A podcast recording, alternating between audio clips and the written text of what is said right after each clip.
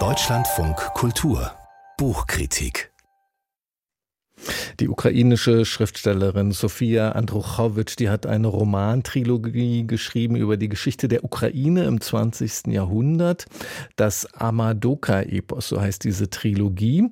Der erste Teil ist jetzt auf Deutsch erschienen unter dem Titel Die Geschichte von Romana. Und wenn Sie jetzt denken, Andruchowitsch und Romane, das habe ich doch schon mal irgendwie gehört, den Zusammenhang. Genau, Sofia Andruchowitsch ist die Tochter von Juri Andruchowitsch, der ja bei uns recht bekannt ist, der Schriftsteller aus der Ukraine. Die Kritikerin Olga Hochweiß hat den Roman Die Geschichte von Romana gelesen und ist jetzt hier im Studio. Hallo, seien Sie willkommen. Guten Morgen. Erstmal dieses Amadoka, wenn ich das überhaupt richtig ausspreche, aus dem Titel der Trilogie. Was steckt denn dahinter? Also Amadoka war ein See, der größte See Europas soll es gewesen sein, auf dem Gebiet der heutigen Westukraine. In der Antike wurde er auch noch erwähnt von Herodot und anderen. Über die Jahrhunderte aber verschwand er von den Landkarten und aus den Büchern und einen solchen See mit diesem Namen gibt es nicht mehr. Und das Bild dieses verschwundenen Sees nutzt Sofia Andruchowitsch als Metapher für die Leerstellen in der kollektiven ukrainischen Erinnerung. Es gab eine verordnete Amnesie. Allein über die Stalin-Jahrzehnte wurde lange Zeit geschwiegen bewegen. Und nun in diesem Roman, in diesem Epos wird erzählt vom 20. Jahrhundert, von, von der Hungersnot Anfang der 30er, dem Holodomor, vom Holocaust, vom Zweiten Weltkrieg. Ähm, und dieser erste Teil der Trilogie, der spannt eben diesen ganz weiten Bogen bis in die jüngste Vergangenheit, Gegenwart natürlich, mhm. konkret bis zum Krieg im Donbass seit 2014, der hier zeitlich im Zentrum steht. Und das ist die Geschichte von Romana, so heißt ja der Roman. Wer ist diese Romana? Romana ist eine Figur unserer Zeit und sie hat einen Beruf, der wirklich Bände spricht. Sie ist Archivarin in einem der ältesten Archive der Ukraine und zwar auf dem Gelände der Sophienkathedrale in Kiew. Sie macht sich tagtäglich auf den langen Weg aus einem sehr grauen Vorort zu ihrem Arbeitsplatz und diese Romana glaubt, die Frau eines Kriegsversehrten zu sein aus dem Donbass, der seit Monaten im Krankenhaus behandelt wird, der nach der Explosion, die er erlitten hat, sein Gedächtnis verloren hat. Niemand kann ihn wiedererkennen aufgrund seiner Verletzungen, so entstellt Welt ist sein Gesicht. Und um zu beweisen, dass er es ist, legt Romana mithilfe von Fotos, von Dokumenten, äh, Gegenständen Schicht für Schicht frei dieses Lebens von Bochtern. Es gibt da einen Koffer mit seinen Hinterlassenschaften. Es ist also diese berührbare Geschichte, die Sabrina Janisch gerade erwähnt hm. hatte. Es gibt einen Mann, der Bochtans Vater sein soll, ein zwielichtiger Schönheitschirurg, den Romana zufällig kennenlernt und der ausgerechnet entstellte Gesichter operiert. Und in der Wohnung des Vaters findet Romana dann weitere Materialien Materialien über diese Familie und dadurch kommen neue Figuren aus diesen unterschiedlichen Generationen ins Spiel. Erzählt wird von der Geliebten des Vaters, von der Großmutter, von einem widerständigen Priester während der Stalinzeit und vielen anderen Figuren. Aber wenn ich es richtig verstehe, das Zentrum ist die unmittelbare jüngste Geschichte der Ukraine, die Zeit ähm, 2014 hat ja der Krieg äh, begonnen, ähm, der jüngere ähm, und die Zeit davor, die Jahrzehnte davor, ist das das Zentrum des Romans? Es ist alles miteinander verschlungen. Es wird auf sehr subjektive Weise erinnert. Das kollektive Gedächtnis ist hier so durch ganz individuelle Erinnerungen geprägt und wie zuverlässig es ist, das bleibt dahingestellt. Bis zum Schluss dieses ersten Teils des Epos bleibt eigentlich unklar, wer diese Romana ist. Hat sie recht oder ist sie eine unzuverlässige Erzählerin? Nomen erst oben, ihren, ihren Vorname Romana deutet es ja auch schon so ein bisschen an. Das Romanhafte steckt drin. Und doch sind da natürlich diese Zeugnisse der Geschichte, die für sich stehen. Also die Lektüre im Archiv, Briefe, Dokumente.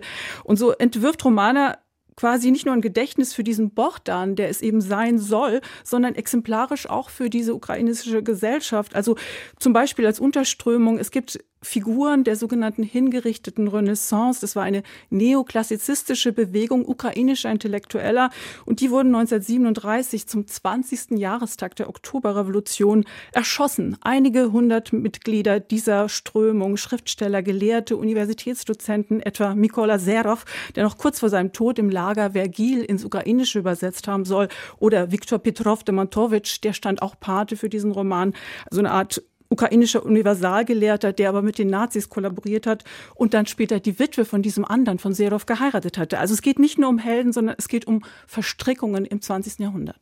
Und wenn äh, Dokumente eine so große Rolle spielen, Sie haben ja ein bisschen beschrieben, was da alles äh, aufgefunden wird in den Koffern und in den Archiven, hat der Roman dann auch einen dokumentarischen Ton? Ganz und gar nicht. Also das ist, äh, vielleicht äh, habe ich es schon ein bisschen angedeutet, ähm, durch diese Inhaltsangabe, es ist ein sehr bizarres und auch mysteriöses Setting, in dem diese Geschichte da entwickelt wird. Etwas überkonstruiert, etwas artifiziell, vor allem mit Blick auf diesen Vater von Bogdan und seine Kreise, diese Geliebte, mit der so eine Amour-Fou verbindet, die sehr ausgestellt wird. Oder auch das Personal im Krankenhaus, wo dieser Boch dann liegt.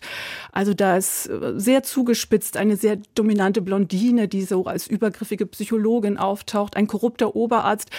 Mir schienen die Figuren, die fiktiven Figuren, insgesamt etwas schablonhaft, so als seien sie vor allem Funktionsträger für so eine bestimmte mhm. Haltung. Aber andererseits ist da diese Sprache, die wirklich einen großen Sog entwickelt, die sehr geheimnisvoll schwebend ist und die so eine bildreiche, expressive Ausstrahlung hat. Und das ist dann bei insgesamt 900 Seiten dann schon ganz beeindruckend, dass man dranbleibt. 900 Seiten, das ist ja beeindruckend.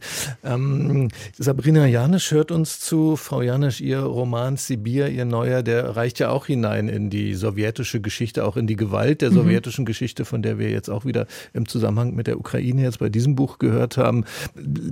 Lesen Sie eigentlich viel äh, von solchen Romanen, von solchen Büchern, die eben von dieser Gewaltgeschichte in der Sowjetunion erzählen?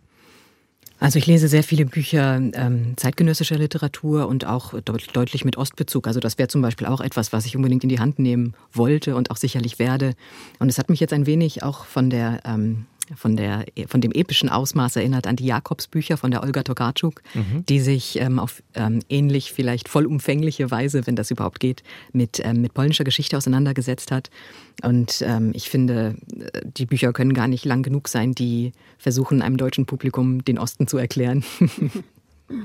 Und das ist ja, wir reden ja über den ersten Teil dieser Trilogie von Sophia Andruchowitsch, äh, Olga Hochweiß. Äh, können Sie schon einen Ausblick geben, wie die anderen beiden Bände dann hier anschließen an diesen ersten? Ja, es, äh, es wird so sein, dass einige der Figuren, die jetzt nur kurz oder indirekt auftauchen im ersten Teil, dann ins Zentrum rücken werden und dann sicher auch sehr viel mehr Profil gewinnen. Die Geschichte von Uljana wird Teil 2 heißen, dieses Epos. Uljana ist dann die Großmutter dieses Bord, und ihr geht es zurück in die Kindheit in einer Kleinstadt Stadt in Galizien vor und während des Zweiten Weltkriegs, als die jüdische Bevölkerung verfolgt und ermordet wird. Und der dritte Teil, der wird dann im Oktober 2024, also in anderthalb Jahren, dann kommen die Geschichte von Sophia. Und das ist dann die erwähnte Geschichte der Witwe von Mikola Serov, die ich vorhin erzählt hatte. Und alles zusammen hat 900 Seiten oder jeder einzelne Band. alles zusammen. Also Frau Janisch, 900 Seiten, äh, schreckt Sie ja nicht, haben Sie gesagt, wenn die Trilogie dann endgültig da ist. Die Geschichte von Romana heißt jetzt der erste Teil des Amadoka-Epos von Sofia Andruchowitsch. Der Roman wurde übersetzt aus dem Ukrainischen von Alexander Kratowil und Maria Weißenböck, erscheint im Residenzverlag, ist erschienen.